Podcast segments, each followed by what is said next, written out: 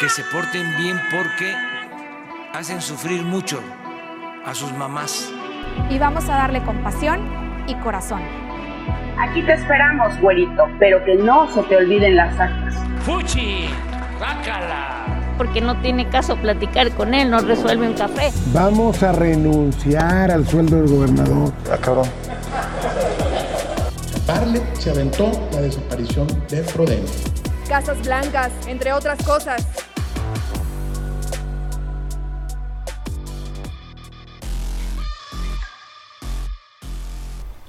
Extra, extra, aquí les traemos los titulares.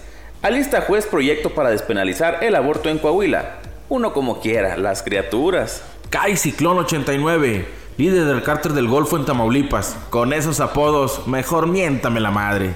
Alfredo Paredes entregará al municipio de Monclova con cero deuda. Hasta la sonrisa les va a pagar a todos. Y alcalde de Parras de la Fuente paga mantenimiento de su lujoso BMW con dinero del municipio. Que al cabo ya me voy.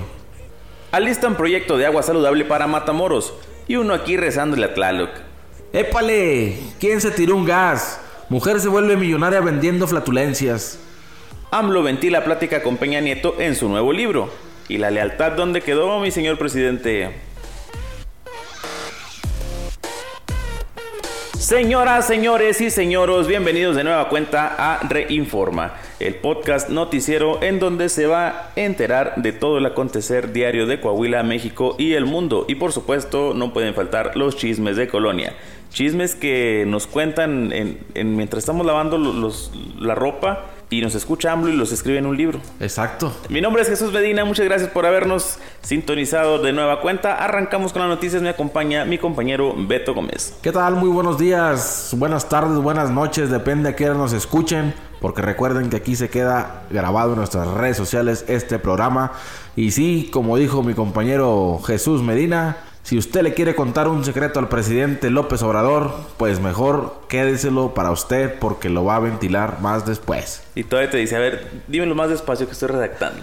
Pero vámonos con lo que nos truje Chencha y que son las noticias. Pues un ministro de la Suprema Corte de Justicia de la Nación propondrá declarar inconstitucional la criminalización del aborto en el estado de Coahuila, establecida aún para casos de violación. El ministro Luz María Aguilar Morales presentará un proyecto de sentencia ante el Pleno de la Corte para eliminar la prohibición y penalización del aborto previsto en el Código Penal de Coahuila. En su proyecto, el ministro propone a la Corte reconocer que las mujeres tienen derecho a decidir si interrumpen o no el embarazo en su etapa inicial, mediante la eliminación del artículo que prevé hasta tres años de cárcel a las mujeres que practiquen abortos de manera intencional. No corresponde al Estado conocer o evaluar las razones para continuar o interrumpir su embarazo, ya que pertenecen a la esfera de intimidad de la mujer y que pueden ser de la más diversa índole lo que comprenden las razones médicas, físicas o psicológicas, también económicas, familiares o sociales, entre otras. Aquí lo que el Señor quiere decir es que pues, la mujer puede hacer lo que quiera con su cuerpo. Digo, hay, hay veces que no tienen con qué, ni ellas solas tienen cómo mantenerse y pues cómo van a traer una criatura aquí al mundo. Pero digo, creo que este es un tema muy polémico y que ha generado demasiadas expectativas durante mucho tiempo, no solo en Coahuila, sino en el país. Pero si bien sí la mujer tiene derecho a decir eh, en su cuerpo, pues al final de cuentas es una vida más. Es que es un tema en el que si te haces tantito para la izquierda, te puedes caer. Si te haces tantito para la derecha, también.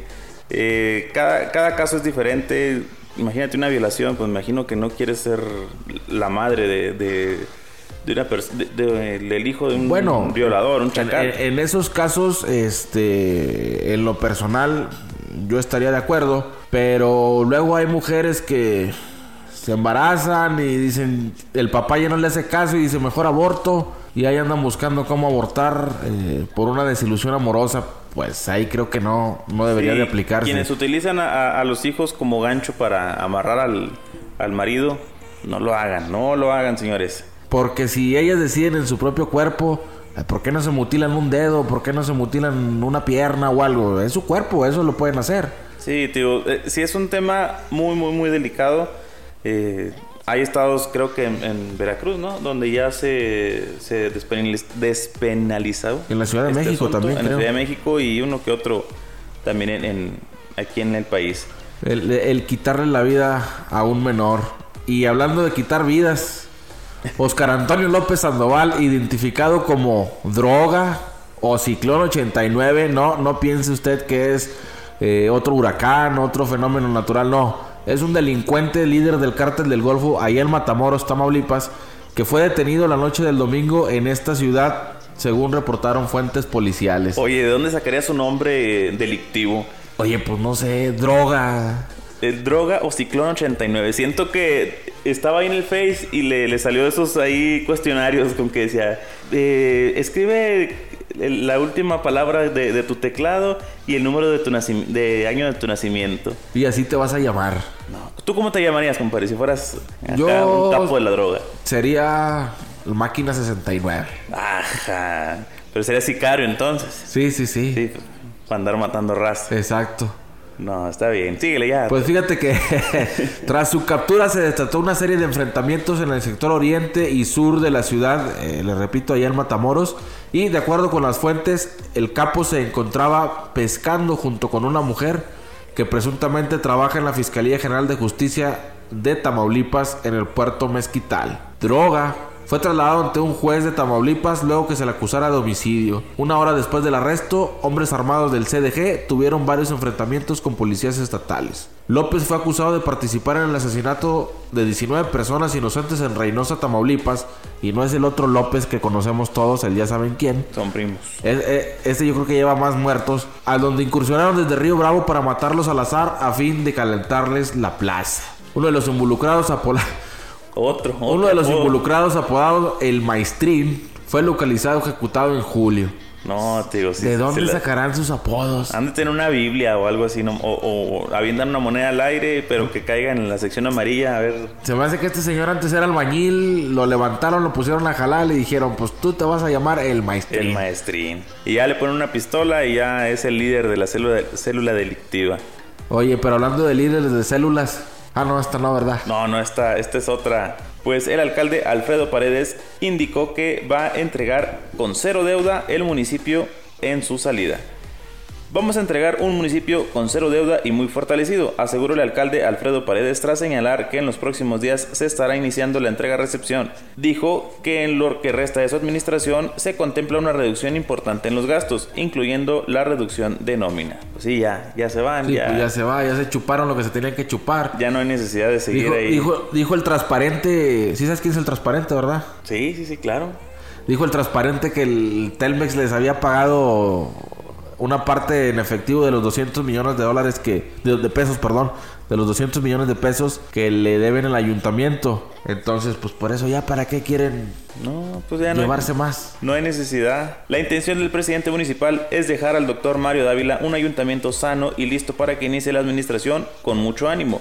Y aseguró que el doctor hará un excelente papel como alcalde de Monclova, porque tiene la experiencia y el conocimiento necesario para llevar por un buen rumbo a la ciudad, para que Monclova avante. Para que Monclova siga avante. No me queda más que decir que, así como hay un inicio, hay un fin.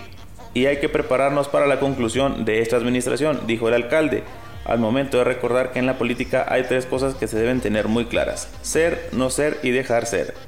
Y ahorita estamos en el inter de dejar ser. Bueno, ya he perdido, ya hizo, ya, ya, ya tuve, te mantuve y te di. Exactamente. Alfredo Paredes dijo estar muy agradecido con los funcionarios por la entrega y dedicación que pusieron en el desempeño de sus tareas, pero tienen que entender que este ciclo se está acabando y los recortes de personal de confianza iniciarán esta quincena, los cuales se van a dar en todos los niveles. A ver si no le empiezan a, Unas megamarchas. a protestar eh, por la reducción del sueldo. no, y ahí es donde van a empezar a, a- a sacar todas las facturas falsas y todo, de que, oye, pues me estás corriendo, bueno, pues si yo me hundo, te hundes tú. Que si mal no entiendo, eh, el sueldo como tal no se les puede reducir a nadie. Eh, de acuerdo a la ley. Si acaso te puedes, eh, le pueden reducir algunas otras prestaciones. Que al final de cuentas eh, en el ayuntamiento, pues yo creo que obtienen más ingresos de las prestaciones como bonos y apoyos y todo que del salario neto como tal. Más lo- las, lo que no reportan. Más todo lo que no reporta. Porque. Y aparte.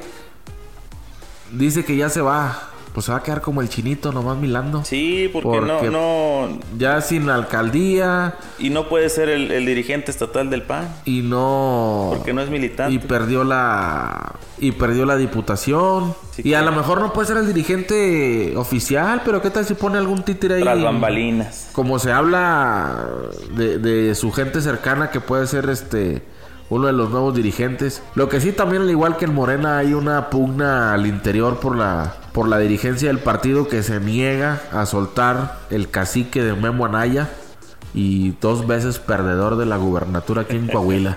Oye, hablando de perdedores, pues este, este, no creo que le pierda mucho porque fíjate que apenas unos días antes de que se presentara en Saltillo para declarar por denuncias de desvío de recursos, el alcalde de Parra de la Fuente, Ramiro Pérez Arciniega, llevó su automóvil particular, un BMW 328i, a darle servicio de mantenimiento a Monterrey. Cordial, cordial. Ay, a Monterrey, es, dijo. Es que en Parras no hay, no hay, no hay talleres, no. Hay agencia, no. no hay agencia. Y la factura fue generada a nombre del ayuntamiento que gobierna por un monto de 52.500 pesos. Vaya, vaya. Si bien el alcalde podrá escudarse en que es el automóvil que utiliza para hacer el trabajo, bueno, lo que debería de ser el trabajo municipal, y, y quizá por eso Sí, se quiere ganchar. A ver, es, es, mi vehículo oficial. Exactamente. Pero, pero, ¿por qué ir a gastar esos 52 mil pesos a otra ciudad?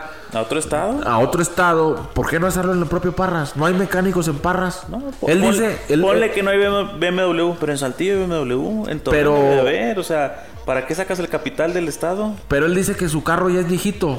No. Según él. Entonces, si ya es viejito, pues ya perdió garantía. jefe. Viejito su jefe nada más. Y ya, yo Y- creo ya ni. yo creo que ya- ya ni va a ser su jefe en los próximos días. Pues fíjate que de acuerdo con la factura número FBSM 011977 emitida por la empresa Euromotors de Monterrey SADCB con domicilio en San Pedro Garza García, el BMW negro placas FPK 3555 del estado de Coahuila fue ingresado el 5 de julio para darle el servicio de mantenimiento según consta en la factura en manos de un medio de comunicación local acá en Saltillo y cuyo comprobante fiscal digital emitido por el SAT permitió establecer su veracidad. El pago se hizo en una sola exhibición por medio de una transferencia de fondos, aunque la factura no establece la cuenta de origen. También se pudo comprobar que el vehículo de lujo está a nombre de Pérez Arciniega y no del ayuntamiento, por lo que habría pagado el servicio de su automóvil particular con dinero público. Es que así no duele. No, pues está como la directora de la FECA. Ándale, ándale, como las, las sudaderas que se pat- autopatrocinó. O, o, o que le pagaba a, a su nana, a la nana de sus hijos con sueldo de la UAC, que la tenía ahí en la nómina. Esto se da apenas tres semanas después de que el alcalde de Parras llegó a Saltillo en dicho automóvil luego de que fuera citado por la Fiscalía especializada en hechos de corrupción para que declarara en torno a varias denuncias en su contra, por lo menos una de ellas acusándolo de desvío de recursos. Pérez Arciniega también enfrenta denuncias de la Auditoría Superior del Estado derivadas de observaciones en su administración. Oye, y casualmente ese día de, de la declaración llegó en el BMW. Casualmente. Recién, recién afinado, pero mejor lo estacionó a como cuatro Como cuadras. cuatro trae- cuadras. Sí, la lo, fue a esconder para que no lo vieran. Clávalo Co- porque ahí trae la factura todavía del Es, es que dijeron, de- como iba a, a declarar ante la Fiscalía Estatal Anticorrupción, ha de haber dicho, aquí me lo señalan y me lo confiscan y Sí, para qué pues. quieres. Luego nomás se queda con su Raptor. No, hombre, anda a pie el señor. Anda a Lo pie. bueno, lo bueno que ya se va. Y ya vi- viene el partidazo. Viene el Viene el partidazo. partidazo a, a poner orden y a ver si le soluciona el problema de allá del, del agua también en Parras. Oye, y hablando ya de, de los límites de la región sureste con la laguna. ¿traes Vámonos también con temas del agua. Y es que tras destacar que aún se desconoce cuánto presupuesto se le asignará a la Comisión Nacional del Agua para el tema de la eficiencia urbana dentro de la obra Agua Saludable para la Laguna, el alcalde electo de Matamoros, Miguel Ángel Ramírez López, advirtió que de la mano del Instituto del Agua ya se prepara el plan rector que se aplicará desde el arranque de la próxima administración, pues reiteró el agua será una prioridad. Nos queremos preparar muy bien. Queremos hacer de Matamoros un municipio con alta eficiencia en la cobertura del servicio, pero además de que el vital líquido llegue a las familias como es debido. Y es que ese es otro detalle. Por decir, en, Torreón, no es que no haya agua, es que el agua está sucia, está contaminada, ¿no? Hasta llega medio amarillosa. Y yo leía que el problema era más que nada con el agua de riego, ¿no? No tanto para el consumo. Pues, bueno, es pues que también, es, es eh, la ajá, misma. es que la bronca de ahí es que también hay muchos, muchas comunidades rurales que, que les toca de esa agua. Sí. Y pues son los que se quejan. El tema de agua saludable es un tema que el gobernador del estado está impulsando junto con el presidente de la república y nosotros también como municipio. Lo vamos a respaldar a la medida de nuestras posibilidades y la- de las aportaciones que se tendrían que hacer. Por lo que desde ahora reitero que Matamoros está de acuerdo en respaldar esta obra. Se trata de una problemática que por muchos años han enfrentado los municipios de la laguna, tanto de Coahuila como de Durango, y es el momento de resolverlo atendiendo para ello también lo relacionado a la sobreexplotación de los mantos acuíferos. Esto lo advirtió el próximo alcalde de Matamoros. Pues bueno, pues eso, eso si AMLO cumple su parte porque pues ya ves que condicionó la ayuda. No, pues, si- va, a venir y les va a decir, levante la mano el que quiera agua saludable y ya con eso. Bueno, pero recuerda que la última visita que, que hizo acá a la laguna dijo, si no quitan la- los amparos, no hay apoyo, no hay proyecto, no hay dinero. Ni nada que dar. O sea que el presidente no quiere que le proteste nada. No, es que el presidente no tiene palabra y eso lo vamos a ver más adelante. Pero vámonos con, con otros pedos. Vamos, literalmente. Literalmente. Literalmente otros pedos, pues en redes sociales se ha hecho viral la historia de una mujer británica que trabaja principalmente como actriz porno, pero que también vende sus gases por internet. Y no son los gases del bienestar, Medina, estos son otro tipo de gases. También... Y no, le, eh, y no le des ideas porque al rato también va a querer vender los suyos o los de la mujer. No, imagínate. Pues esta mujer vende sus gases por internet. La mujer identificada como Lush Botanist es una famosa actriz porno que reside en Inglaterra, pero desde hace tres años comenzó a vender sus flatulencias en la red, donde ahora la conocen como la reina de los pedos de internet. Otra con nombre muy, Sí, también. Que muy simple. escoge una, la primera letra de tu nombre y así le vas cogiendo el- Nosotros vamos a apodar los reyes del podcast. los reyes del podcast, del perreo. Actualmente, Lush ha ganado alrededor de 500 mil pesos de este peculiar emprendimiento, pues con el tiempo otros hombres comenzaron a pedirle más videos tirándose gases. De hecho, su negocio creció y ahora no solamente vende videos genéricos, ya que hace pedidos especiales para los clientes que pagan más. Además, aunque usted no lo crea, además ha puesto a la venta frascos llenos de sus gases o también ofrece su peculiar aroma penetrado en diversos objetos o alimentos. Imagínate comerte una manzana con olor a pedo de esta actriz No, porno. gracias, no, no, no. No, qué bárbaro. Búsquela ahí en, en Google, señor o señora.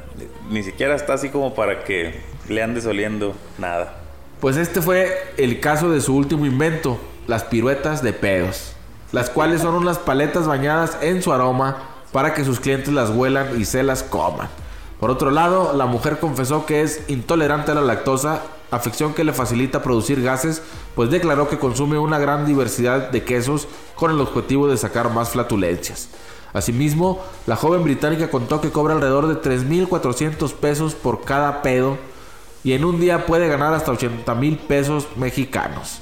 A su vez, le gusta consentir a sus seguidores y de vez en cuando comparte algunos videos tirándose gases sin costo alguno. Mira, qué, Qué linda. qué, qué caritativa. Pues en sus redes sociales Esos son los gases del bienestar. esos son los se gases del ahí. bienestar. Pues en sus redes sociales ha subido diversidad de material de este tipo. Sin embargo, la actriz porno no contó sobre los problemas que puede traer a su salud consumir tantos lácteos a pesar de no tolerarlos. Pero de momento ha aprovechado bien la intolerancia a este tipo de azúcares. No, señores. ¿En qué mundo estamos viviendo? Digo, En un mundo de pedos. No, literal, quien les compra, quien le compra este material tiene pedos en la cabeza. Exactamente. No, y los compran para tener pedos en la nariz y en la boca. Y... No, no, no. Qué desagradable, qué desagradable. Oye, me ac- no sé por qué me acordé de- ahorita que dices desagradable. Y es que el presidente Andrés Manuel López Obrador reveló en su nuevo libro, A la mitad del camino, una plática inédita que sostuvo con el entonces Ejecutivo Federal Enrique Peña Nieto. De acuerdo con el mandatario mexicano, Peña Nieto le confesó que se sintió traicionado de algunos de los empresarios que recibieron favores y posteriormente le dieron la espalda. Recuerdo que una vez, no, esto hay que leerlo así, recuerdo que en una plática que tuve con el presidente Enrique Peña Nieto, Pero va muy rápido. y ahí me duermo.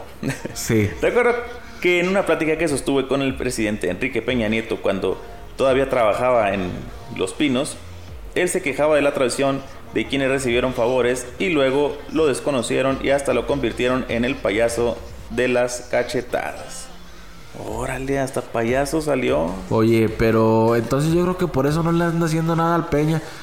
Bueno, primero, dice que Peña se sintió traicionado por los empresarios. Y ahora AMLO lo traiciona al revelar lo que le contó en secreto. Sí, o sea, ahí, ahí donde queda el secreto de confesión. Exacto, y te digo, yo creo que por eso no lo ha, no lo ha, no lo ha enjuiciado, no lo ha procesado, no lo ha eh, perseguido políticamente como a otros actores. Pues yo creo que le dio lástima de haber dicho, pobrecito mi Sí. Peña Lord. Ni quien, ni quien le tire ya un cacahuate. Aparte dicen los chismes de pasillo que hubo un arreglo para que Peña Lord le entregara la presidencia AMLO finalmente después de tres intentos Junto con la gaviota. junto con la gaviota y por eso a él ni lo ha tocado.